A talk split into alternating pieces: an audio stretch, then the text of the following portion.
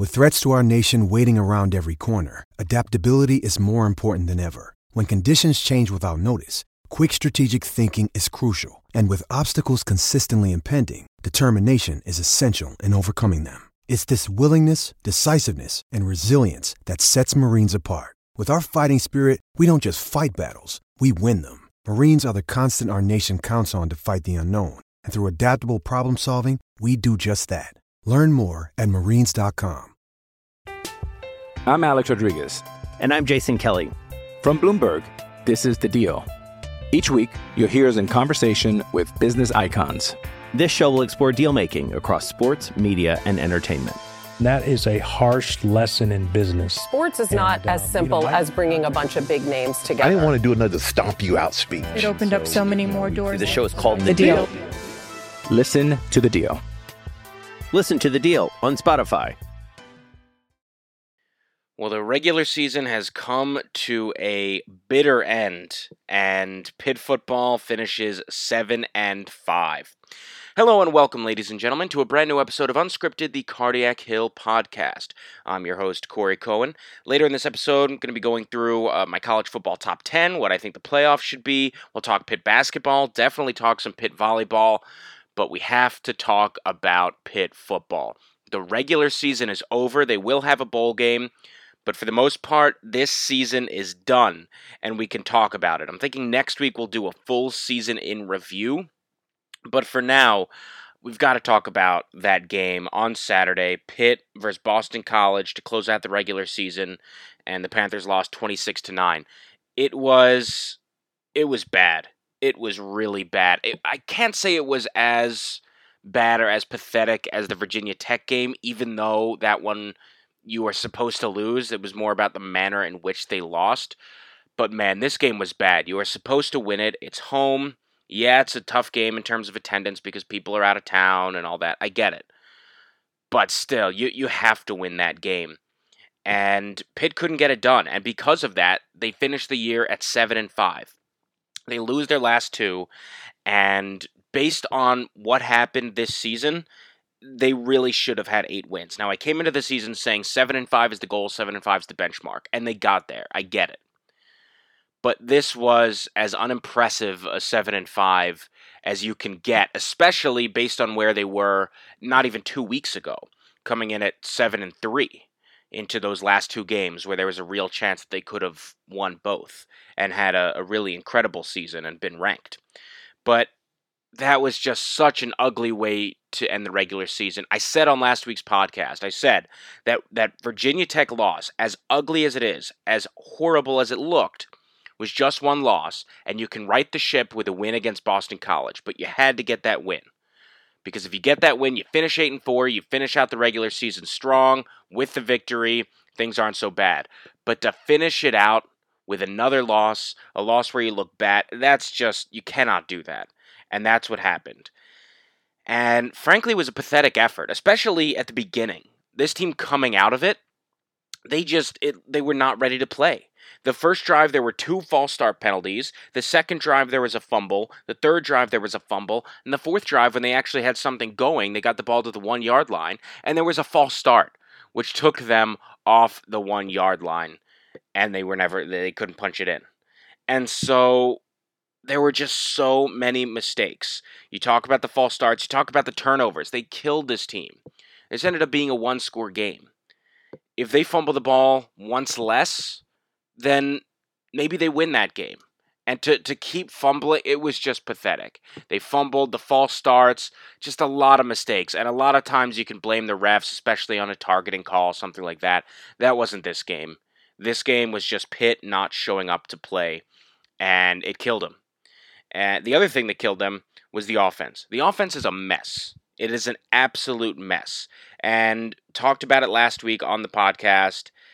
And now the sort of just keep talking about it. I mean, the question is first, who's to blame? Well, last week I sort of went down each part of the offense and said who I think's to blame and where the blame lies. And I said it's part Kenny Pickett, but it's part the offensive line, it's part the running game, it's part the receivers, the tight ends, Mark Whipple, all that. And it is part of all of them. But in this game, I'm going to put it a little bit more on Mark Whipple and the coaching and less on Kenny Pickett, certainly. The players, I guess, as a whole, there weren't as many drops or anything. Kenny Pickett, though, did not have a bad game. Kenny Pickett, actually, even though it was a loss, actually proved to me that that he's a, a pretty good starting quarterback. He's not great, but he's he's pretty good. He can get it done. When a play breaks down, he finds a way to extend it. Uh, he, he's not making the same mistakes he did last year when every single throw is just a check down. He, he's able to, to do some stuff. Again, he's not excellent, but he he's a competent uh, wide, uh, quarterback. And I, yeah, some of it's on him, some is, but I can't put even a, a significant amount of the blame on Kenny Pickett. Uh, I, I think Whipple is a large part of it. I think Whipple, at a certain point, when you see all these, you see the mistakes and the lack of discipline, and then you see all these units not really getting better. At a certain point, you just have to put the blame at the top. And in this case, yeah, I, I think that's what it is. The offensive line still cannot block. The running game still can't be established. And the play calling, especially in the red zone, is just bad. It's really bad. It's so conservative. And we saw in, I believe it was like a two minute drill, and they were able to get the ball down the field. They were able to do some stuff. And then once they get into the red zone, they just freeze up. In fact, I, saw a statistic uh, from from David Hale, I believe, a, good ACC writer, and he mentioned that of the the plays the Pitt has run in the in the opponent's red zone, they've resulted in just 16 touchdowns. 16 times did they get a touchdown, which the only team with a worse rate of red zone touchdowns than Pitt in the Power Five is Rutgers. And you don't even want to be in the same conversation as Rutgers for any category. So when you're talking about the red zone touchdown rate, which for Pitt was 44%, when you're within 20 yards, you've got to score a touchdown more than 44% of the time. You're at Rutgers level. That is atrocious. That's a joke. That's where Rutgers is. And this offense, especially in the red zone, now it's not good really at all, but especially in the red zone, it's a huge problem and really just throughout, they just couldn't get anything going. The run game, it was slightly better this week than than previously. Vincent Davis did have a touchdown run. He had 45 yards. AJ Davis had 43. But still, they just couldn't get anything going. And then it's all up to Kenny Pickett, and he can only do so much, especially when the offense doesn't give him much time. And the play calling just isn't that good especially on I said red zone, but also on big third downs. They just don't seem to have that that back pocket of play calls that you go to when you absolutely need a first down or you absolutely need a touchdown. They just don't seem to have those go-to plays. And all of those things, it creates a huge problem. And so the offense it's the the sick part of it is is that we didn't think the offense could get any worse than last season when we saw in the uh, bowl in the ACC championship that they passed the ball I think 7 times. Kenny Pickett passed 7 times. We didn't think it could get worse. Well, if you actually look at it this year, it got worse. Somehow it got worse. In the 12 games that Pitt has played this year, Pitt has scored one or no touchdowns in half of them. That's atrocious. One or zero touchdowns in half of your games? How on earth can you expect to win more than seven games? In fact, I have no idea how they even won seven. How do they win seven games when in half of those games they didn't score more than a single touchdown? I don't know how they did it. I mean, that just goes to show how good the defense was all year. And they didn't have their best game on Saturday, but they were gassed. The offense kept fumbling the ball or just giving it right back to uh, to Boston College. They were gassed, and especially just at the end of the season where the defense has had to lead the way over and over and over again. It it just it has to come down to the offense. They they could not get touchdowns. They could not get it done in the red zone. Whatever. The offense was not there this season, and it was somehow worse than last year because at least last year there was a running game. I think the passing game this year is a little bit better than last year. They certainly relied on it more. But with the amount that the running game dropped off, it dropped off a cliff. And because of that, the offense was worse. If you talk about just offensive touchdowns, last season Pitt scored 42 of them. This year, Pitt scored 24. And unless you're dyslexic, that is a massive, massive drop off. And it's it's mind-boggling because not that much changed. Not that much change. Your running backs changed. That's it. And this was supposed to be a running back corps that was deep, that you could go to, that, that had a lot of playmakers, where, okay, they're not Ollison and Hall, but you can get it done. Ollison and Hall, two really good running backs. They're both in the NFL. Glad to see uh, that they're succeeding. But the fact that those two slashed your touchdowns in about half, because they had 21 of the 42 last year. So they had half of last year's offensive touchdowns. And they go, and those two had 21 themselves. And this year you've got 24. That is abysmal. And again, I, I like them a lot. They did a great job. You cannot have that massive drop off when just two players, when that's the only difference, essentially. And so this offense somehow it was even worse than last year. Didn't think it was possible.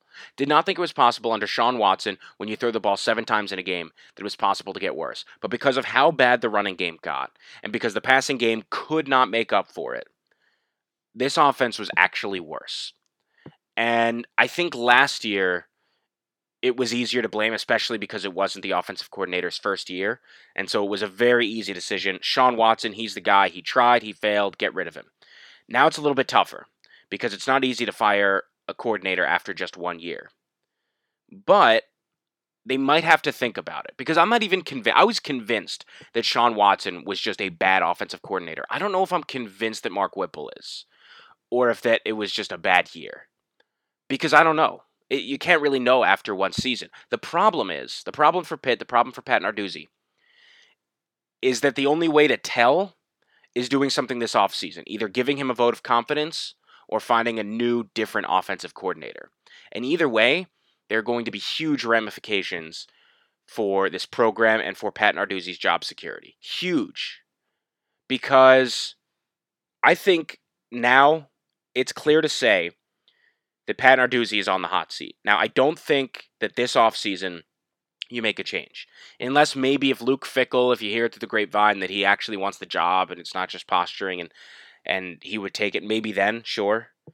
But outside of that, uh, I I don't think you fire Pat Narduzzi after this season. Because again, he, he did meet the goal this year. The goal was to get seven wins, he got seven wins. But it's just it doesn't feel like he met the goal. I think in part because they had a chance to get eight or nine wins based on what they did earlier. They nearly beat Penn State. They did beat UCF. They finally broke the curse against North Carolina. This is a team that should have at least eight wins. And to lose the last two of the season and finish seven and five, based on where you were, seems pretty unacceptable. But still, seven and five with this schedule, I get it. But you've got to go another season. You've got to give him one more season to see what he can do. Because next year, the non conference schedule is bad. The only real challenge in the non conference is Notre Dame. So that gives you a real big opportunity. And then in the ACC schedule, your crossover, outside of obviously playing Syracuse every year, your crossover is Florida State, which normally you would think would be an automatic loss.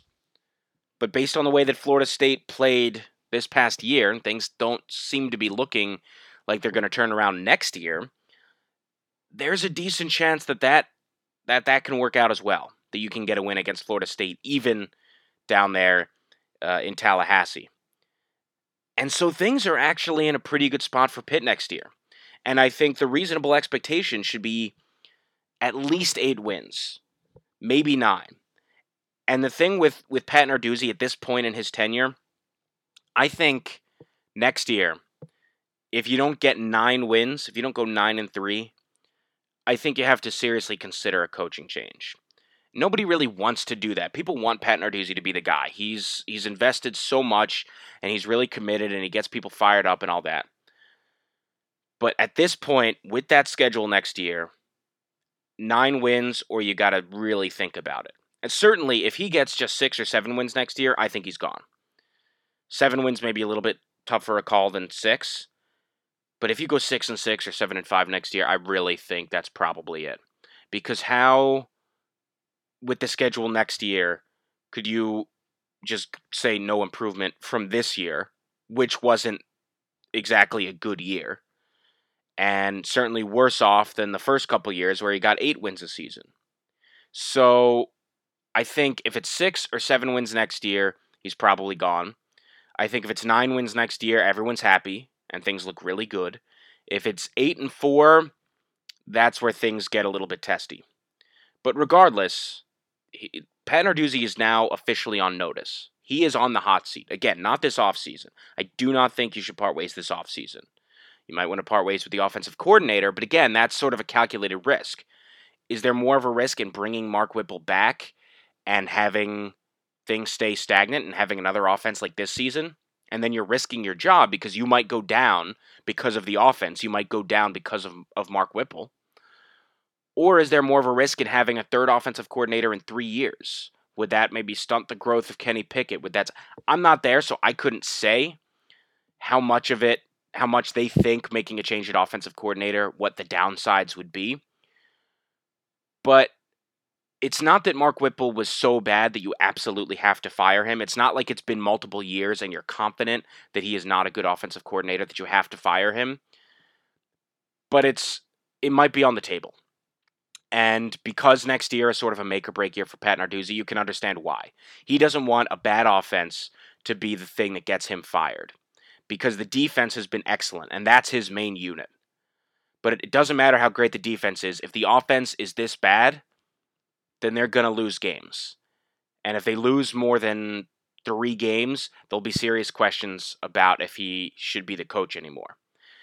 And so you've got to think about that. I'm not calling for one thing or the other. I'm not saying Whipple should definitely stay. I'm not saying Whipple should definitely go. I am saying Pat Narduzzi should definitely stay one more year and you see what he does. But now he's on notice. Now he's on the hot seat. Next year is put up or shut up time. He's got to get it done. If he doesn't get it done, then there are serious questions about the future. But I think there's a, a good chance for him next year if they do what they need to do. If they win the games they're supposed to win. And by the way, that Pitt's calling card has always been lose the games you're supposed to win, win the games you're supposed to lose. It's always been chaotic. This year Pitt was for the most part pretty expected. They beat UCF in a game they were supposed to lose and they lost to Boston College in a game they were supposed to win. After that, they pretty much did what they were supposed to do. And so if next year they do what they are supposed to do, maybe a trade off here or there you're talking nine wins. And that's where you've got to be. If they do what they're supposed to do, like they did for the most part this season. But they've got to get it done. And I think Pat Narduzzi knows it. I think he probably feels it that next year is the year. Next year is the opportunity. You've got a senior quarterback, you've got a defense coming back that should be really good, and you've got a favorable schedule. You've got to go 9 and 3 because 8 and 4 or anything worse is going to raise some serious questions and and you don't want those questions asked if you're Pat Narduzzi. You want to be here long term.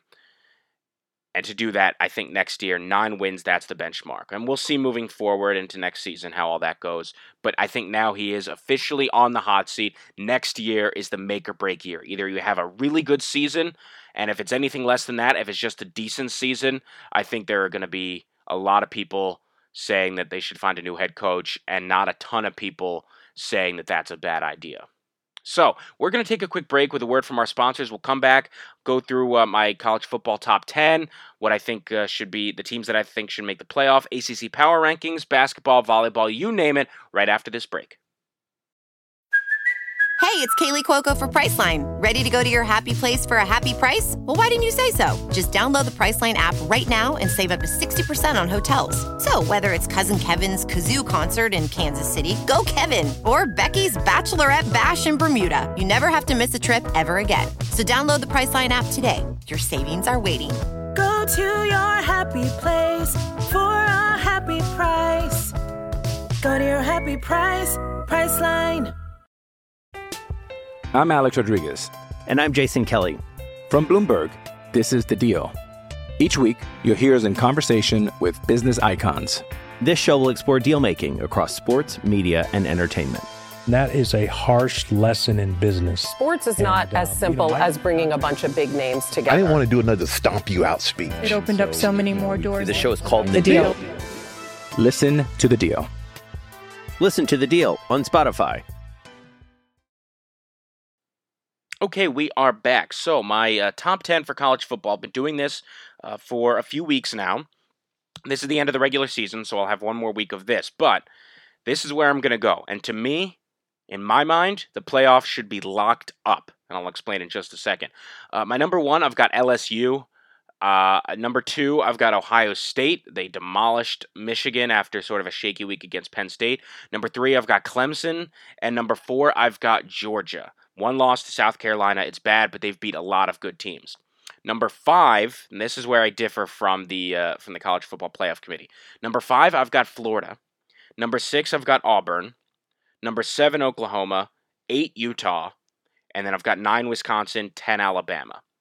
The reason for that is when you look at their resumes, when you look at their good wins and their bad losses, I think it's without a doubt that Florida and Auburn have better wins than Oklahoma or Utah have, and they've got better losses than Oklahoma and Utah have.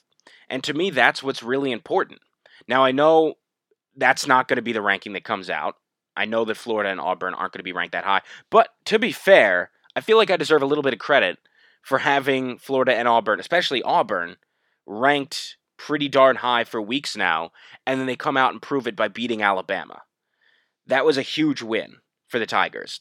And yes, they're 9 and 3, but when you look at their three losses, to me they're against three of the best teams in the country. They're against LSU on the road, Florida on the road, and Georgia at home. How do you hold that against them? I, I don't get it. And they beat Oregon, who's supposed to be outside of Utah, the, the big dog out in the Pac 12. And I'm not an SEC apologist, I'm far from it. But just looking on the schedule, whether it's in conference or non conference, and again, in this case it was non conference with Auburn beating Oregon, I think you have to look at that and say, well, Auburn and Florida have better wins because for Florida, they've got the win over Auburn. And again, Auburn has a win over Alabama. And worse and better losses, excuse me. Florida's only losses were at LSU and versus Georgia, two playoff teams, at least at the moment, one and four. And so then you look at Oklahoma and Utah. Oklahoma's loss came against Kansas State. That's ugly. And who did they beat? Who is Oklahoma beaten that's impressive? They've got three teams that they beat who were ranked at the time. Texas, who they only beat by a touchdown. Texas does not look very good. That's not impressive. Baylor, they barely beat. That was just by a field goal, and I don't think anyone thinks Baylor has been impressive this year. And Oklahoma State in a big rivalry game. Okay, they look pretty good in that. But uh, still, I don't think any of those wins come close to the teams that Florida or Auburn beat. And I don't think that the loss is as good as Florida's or Auburn's, even though there are more of them. And then Utah, it's the same sort of thing. Who have they beaten? They've beaten, I believe, one team. No, excuse me, they haven't beaten anybody in the current top 25. The only team they've played who was in top, the top 25 at the time was Arizona State, and they lost. And so you don't have any top 25 wins, I'm sorry, the Pac 12, they're just bad this year, and I don't think unless you go undefeated, I don't think you can say that a one loss team in a mediocre conference deserves a spot over a two loss team in a great conference. And again, I'm not an SEC apologist, but the SEC this year was a great conference. And so, Georgia, if their only losses, they, they do have that one bad loss. But if you're telling me going into this week that Georgia is going to be ranked ahead of Utah and Oklahoma, which they will be, that means that something has to happen this upcoming weekend for Oklahoma and Utah to leapfrog Georgia. Something needs to make them more impressive and more worthy of a spot than Georgia. Now, if Georgia loses a close game to LSU, and Utah and Oklahoma go and do their business. Utah beats Oregon, and Oklahoma beats Baylor in their title in their conference championship games. Can anyone seriously tell me that a win over Oregon or a win over Baylor is more impressive than a close loss against LSU. Now, I know it's all about winning, and everyone says that you got to win the game. I get it. But how on earth, if Georgia loses close, now if they get blown out, okay, I, would be less likely to defend Georgia. But if they get if they uh, put up a good fight and if they lose to LSU, the best team in the nation, by just a little bit, how on earth can you say that that should then knock them behind Utah and Oklahoma in what are essentially gimme games against decent teams? They're, they're not they're not bad, but they're certainly not all that good. They're certainly not at the level of LSU. So I, I think the just the fact of winning and losing, I get it. It's sports and that's what it's about. But I think you have to use the eye test. One, I think Georgia is just a better team with more talent and playing better than than Utah or Oklahoma.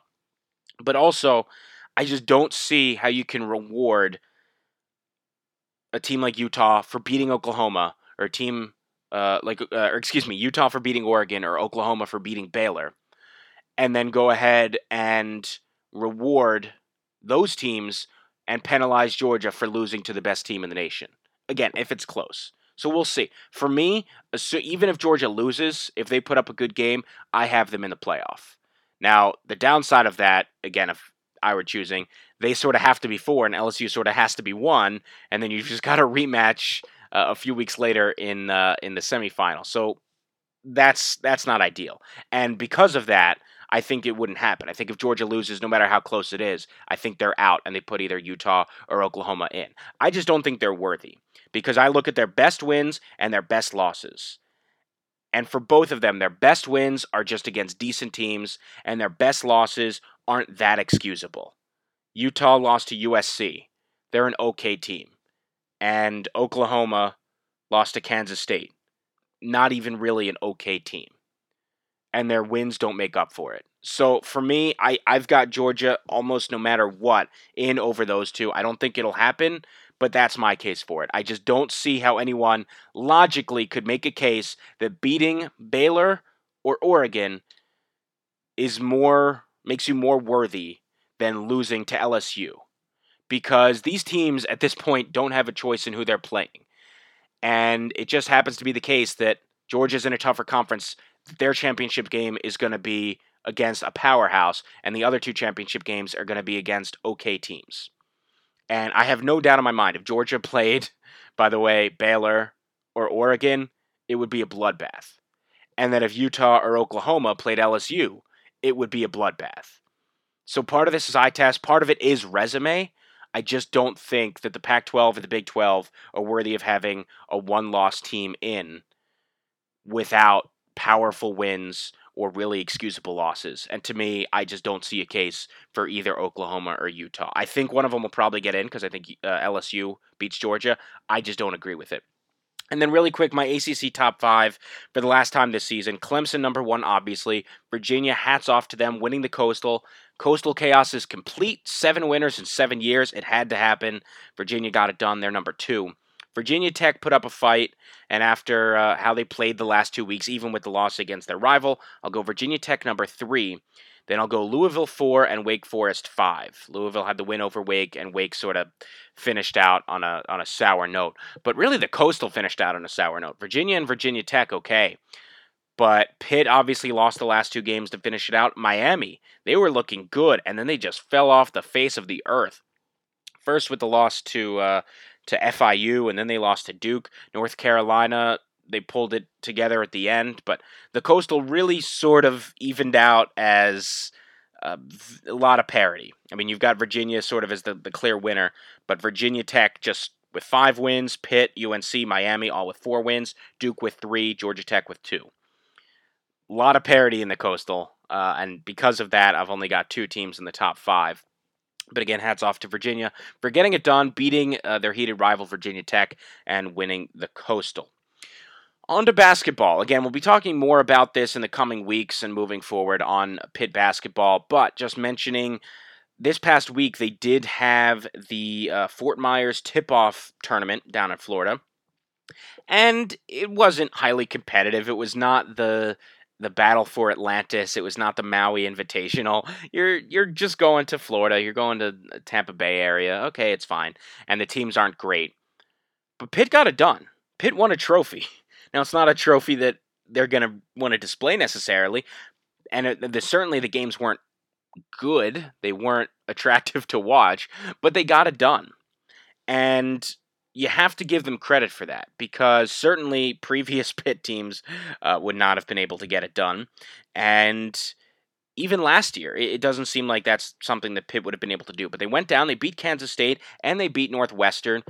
They're not world beaters, but they're two Power Five teams, and you got the wins, and you got a trophy, and for that you give them credit. The the one thing that did stand out that I think you can take back with you, besides the trophy, is there are two guys on this team that look legit, that look as legit as Xavier Johnson and Trey McGowens did last year.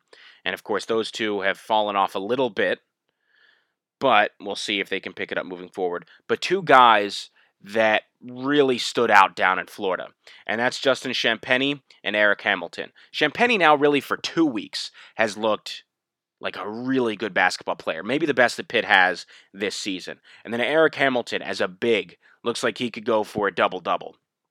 And he, I mean, he did down in Florida. And so you've got those two guys really stepping it up.